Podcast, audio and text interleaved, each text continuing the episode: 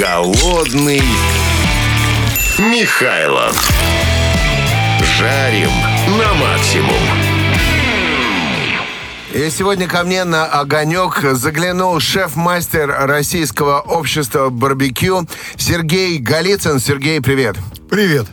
Сегодня с Сергеем мы поговорим про традиции мирового барбекю. Сергей, топ-3 национальных барбекю культур по мнению Сергея Голицына. Пара-тройка уникальных фишек каждой из них. Аргентина, Австралия, США. Так, и чем привлекательны или чем характерны эти три барбекю культуры? Аргентина больше всех употребляет мясо в э, мире на душу населения. Э, своя отдельная культура, своя отдельная культура выращивания мяса и отдельная взятая культура приготовления. Абсолютно отличная от всех остальных. Э, Австралия и США примерно равны, но, опять же, есть особенности в откорме, естественным образом в качестве мяса, в его степени мраморности – Отсюда и э, особенности э, и фишки приготовления. Э, и главное, самое главное это откорм. Но чтобы появилась мраморность, я так понимаю, скотине нельзя давать ходить вообще и двигаться. Это заблуждение. Так. Э, скотина должна быть определенной породы. То есть, в первую очередь, это э, работа ветеринаров, э, специалистов по э, подбору по скрещиванию, по откорму. Именно отсюда и выведенные породы красный ангус, э, черный ангус. Это специально... Какие-то селекционеры, зоотехнологи. Абсолютно верно, да, абсолютно верно.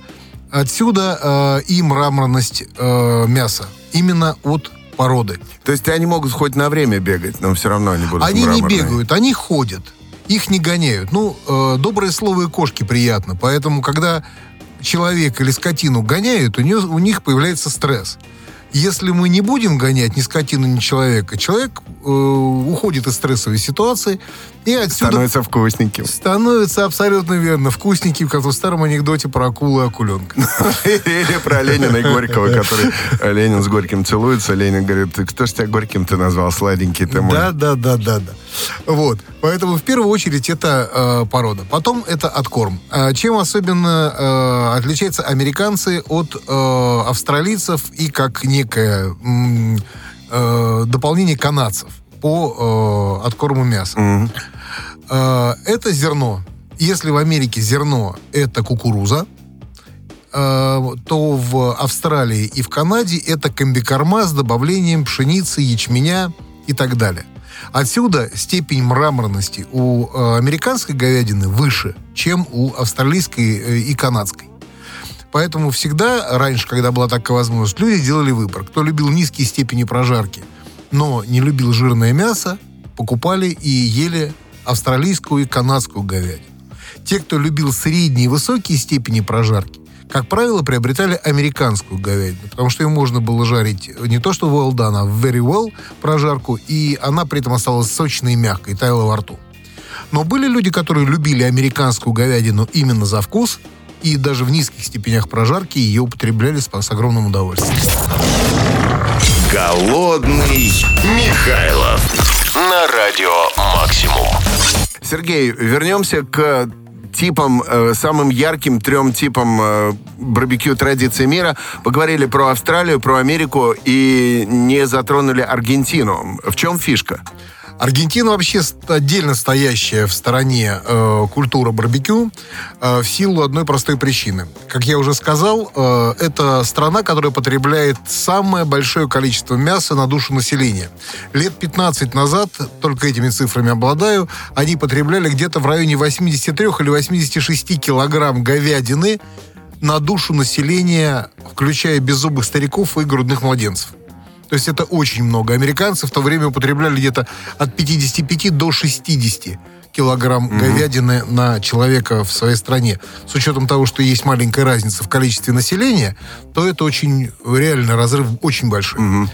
Особенности аргентинской от, э, говядины заключаются в том, что там нет, э, там просто из- э, как бы воспроизводится мясная порода э, говядины, мясная порода местных быков.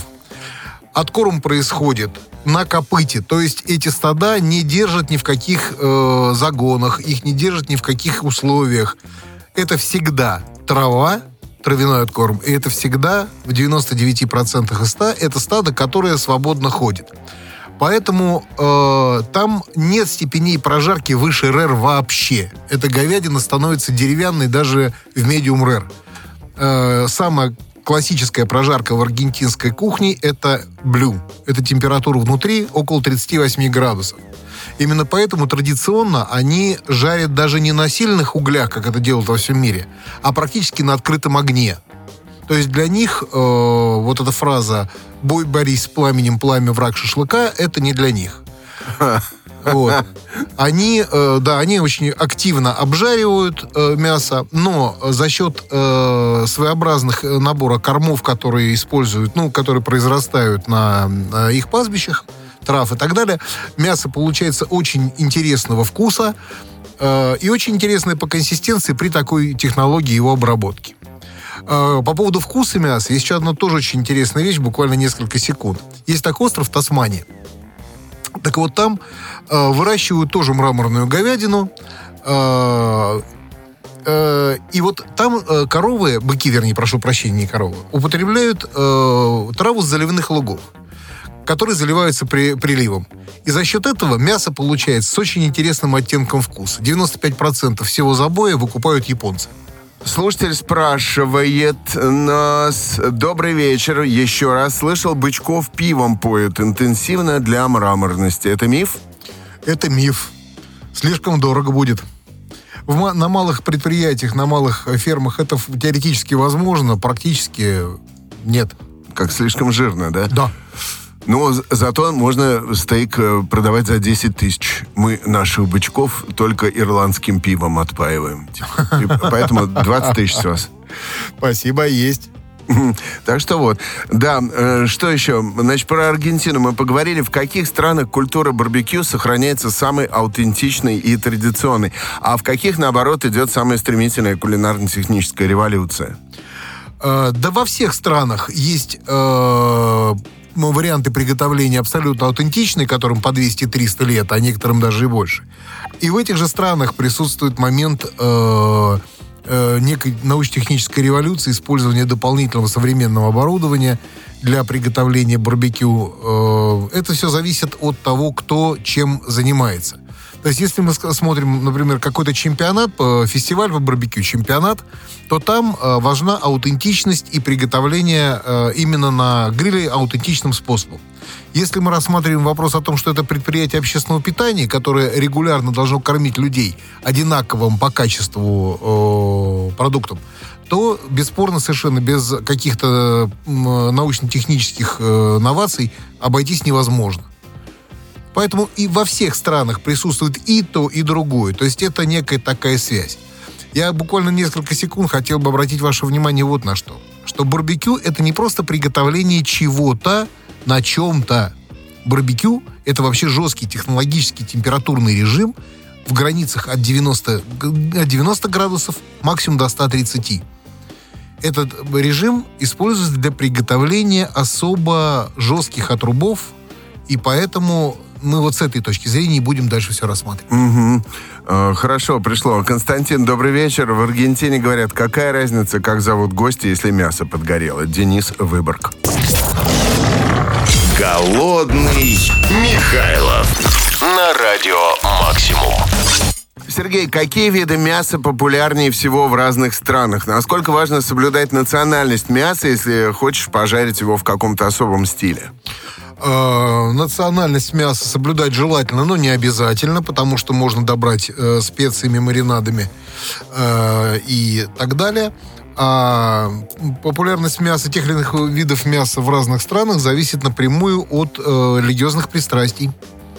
Мы понимаем, что в мусульманских странах это будет баранина и птица, э, не будет свинины. В иудейских странах, э, ну, странах это и сильно сказано, вот даже в, в иудейских общинах это опять же будет, не бу- будет отсутствовать свинина.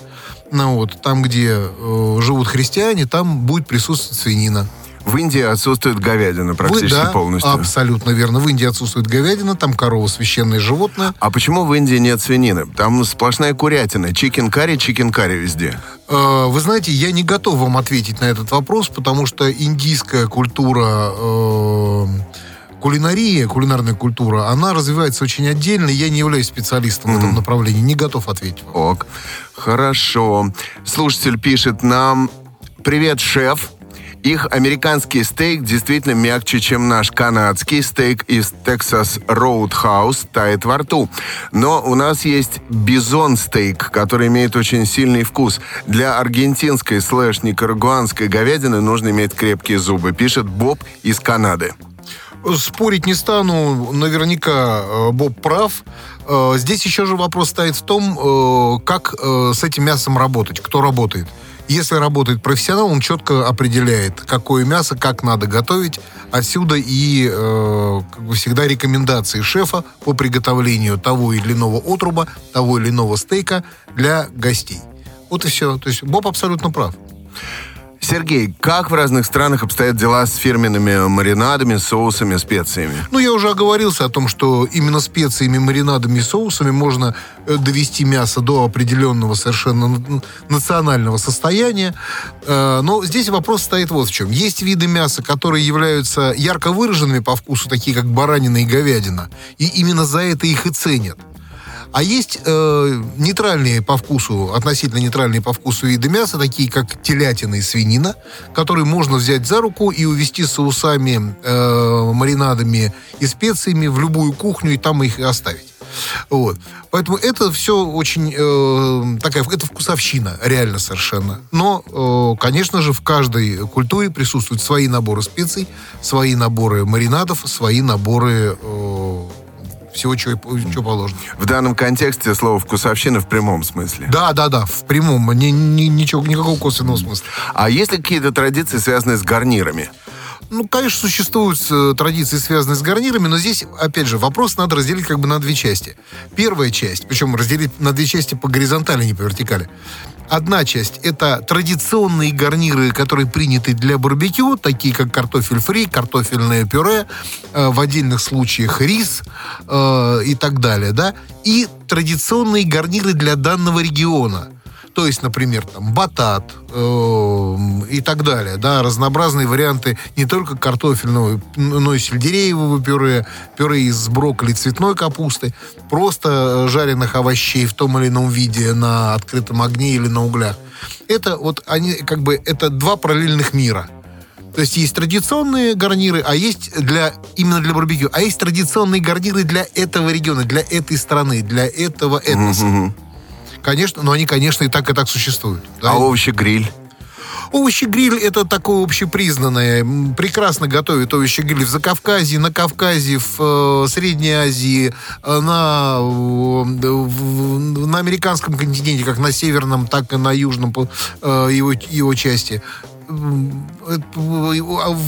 Великобритании во всех ее колониях готовят овощи э, тем или иным способом э, на гриле, можно так сказать.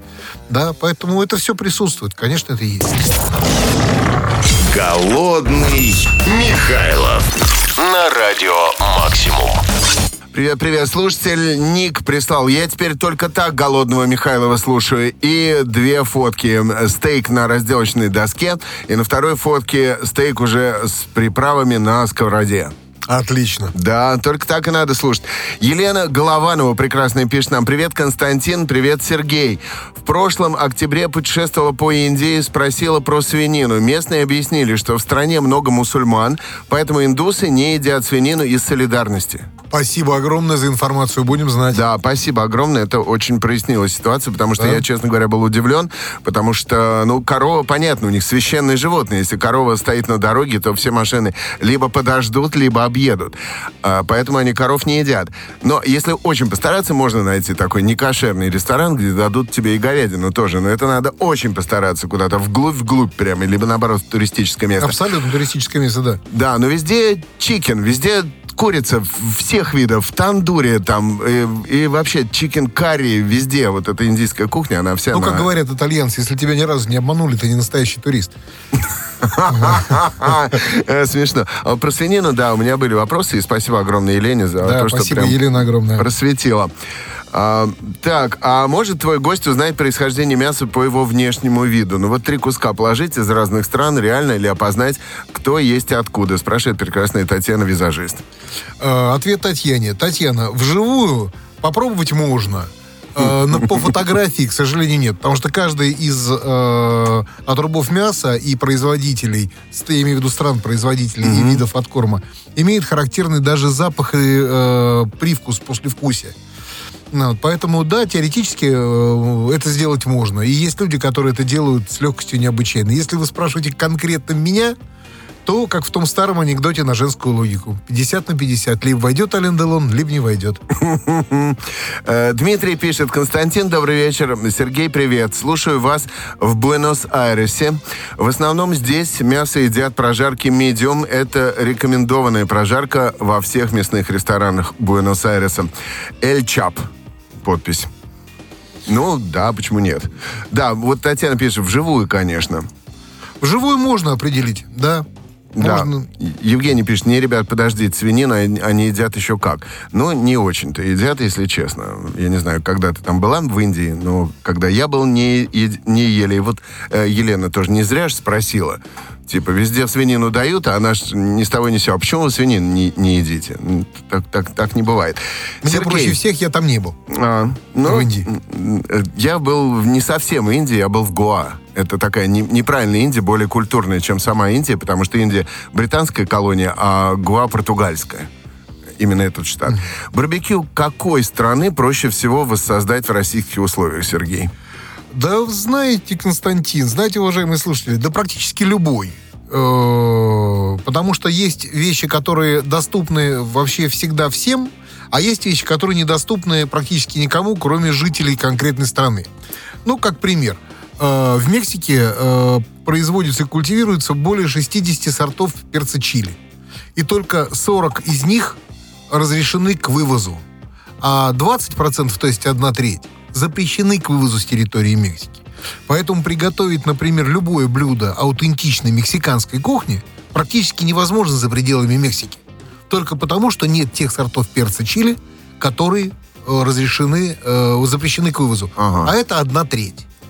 Отсюда четкое совершенно понимание того, что э, близко по вкусу дать некий привкус, дать некий оттенок вкуса, аромат кухни той или иной страны мы можем в любых условиях, в том числе и в наших российских, у нас не самая плохая ситуация со специями и с мясом.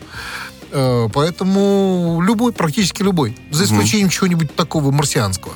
Ну, про Мексику могу сказать, что это не та страна, куда надо ехать пробовать барбекю. Там, если можно найти стейкхаусы, то они будут очень дорогие. Это я точно могу сказать. Потому что мексиканская кухня в основе своей это тушеное мясо. Да, да, и тот же стейк фахитос, это стейк, который рублен и на сковородке обжаривается. Конечно. меня А вот- вы знаете вообще, Константин, что значит в переводе с испанского фахита? Не.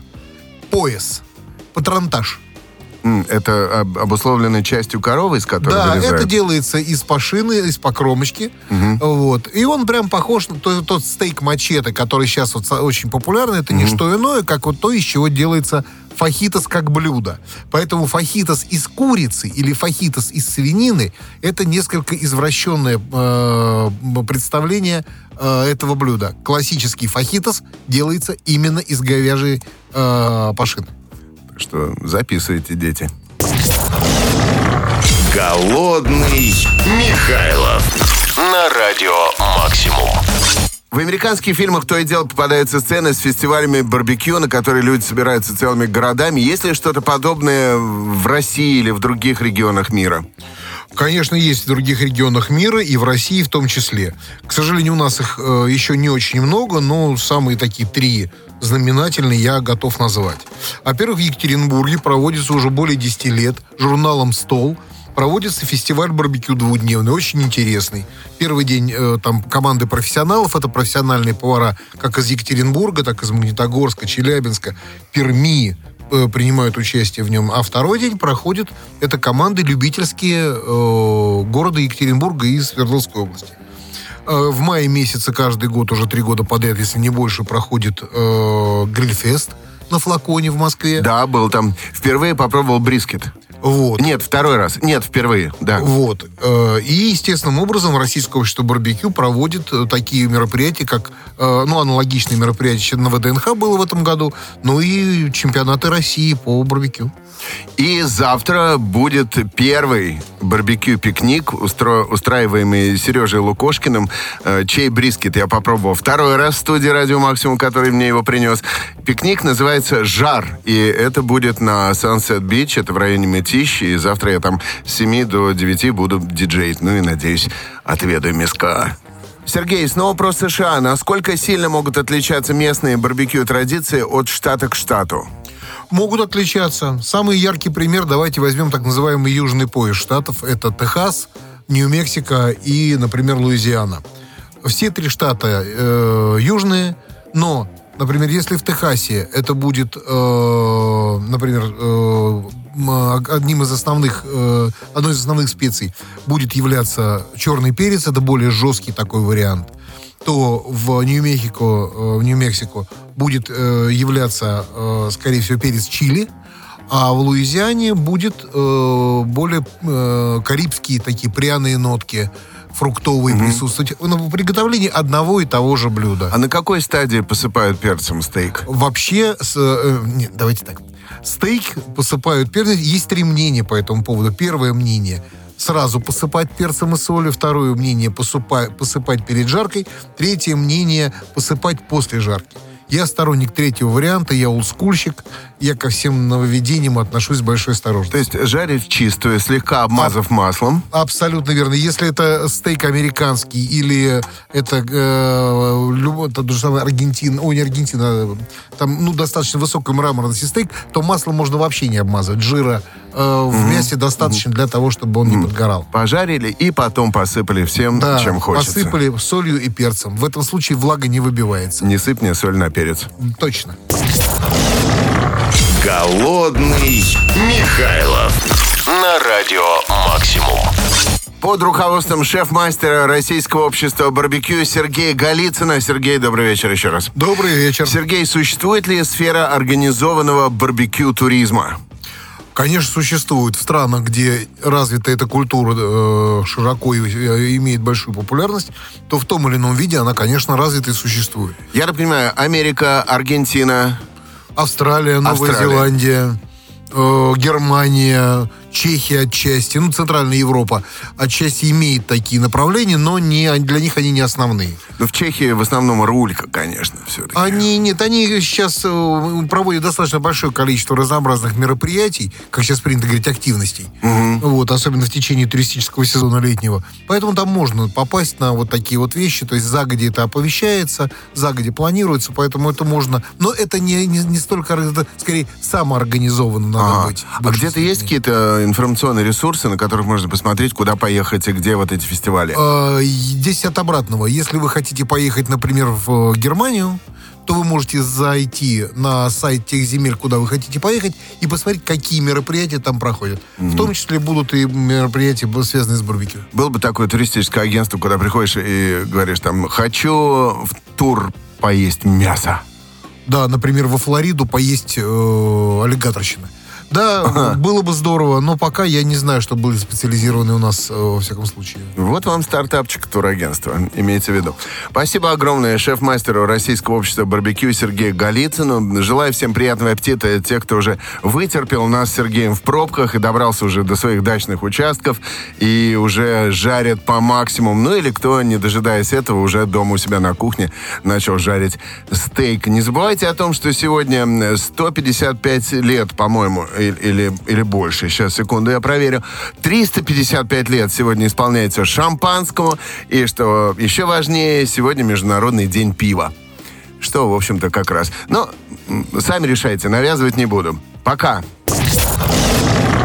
Голодный Михайлов на радио